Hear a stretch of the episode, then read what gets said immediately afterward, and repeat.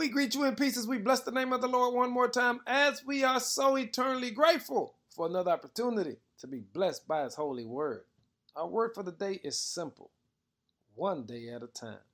You see, many people are struggling in life because they can't enjoy the day for being so worried about what might happen on tomorrow. But God never called us to look forward, He called us to embrace right now.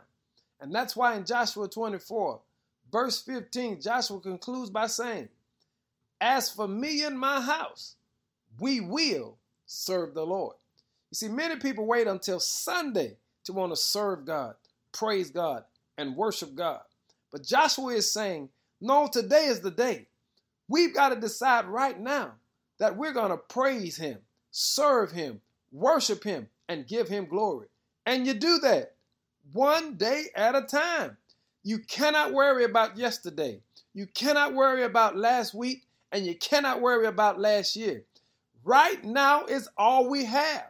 And if we take this moment and begin to worship, praise, and honor God, I'm here to tell you, God will blow our minds. How do you do it? One day at a time. And family, there's no better time than right now. That's why Joshua said, choose you this day who you gonna serve. But as for me and my house, we gonna serve the Lord. Hey family, let's serve him together.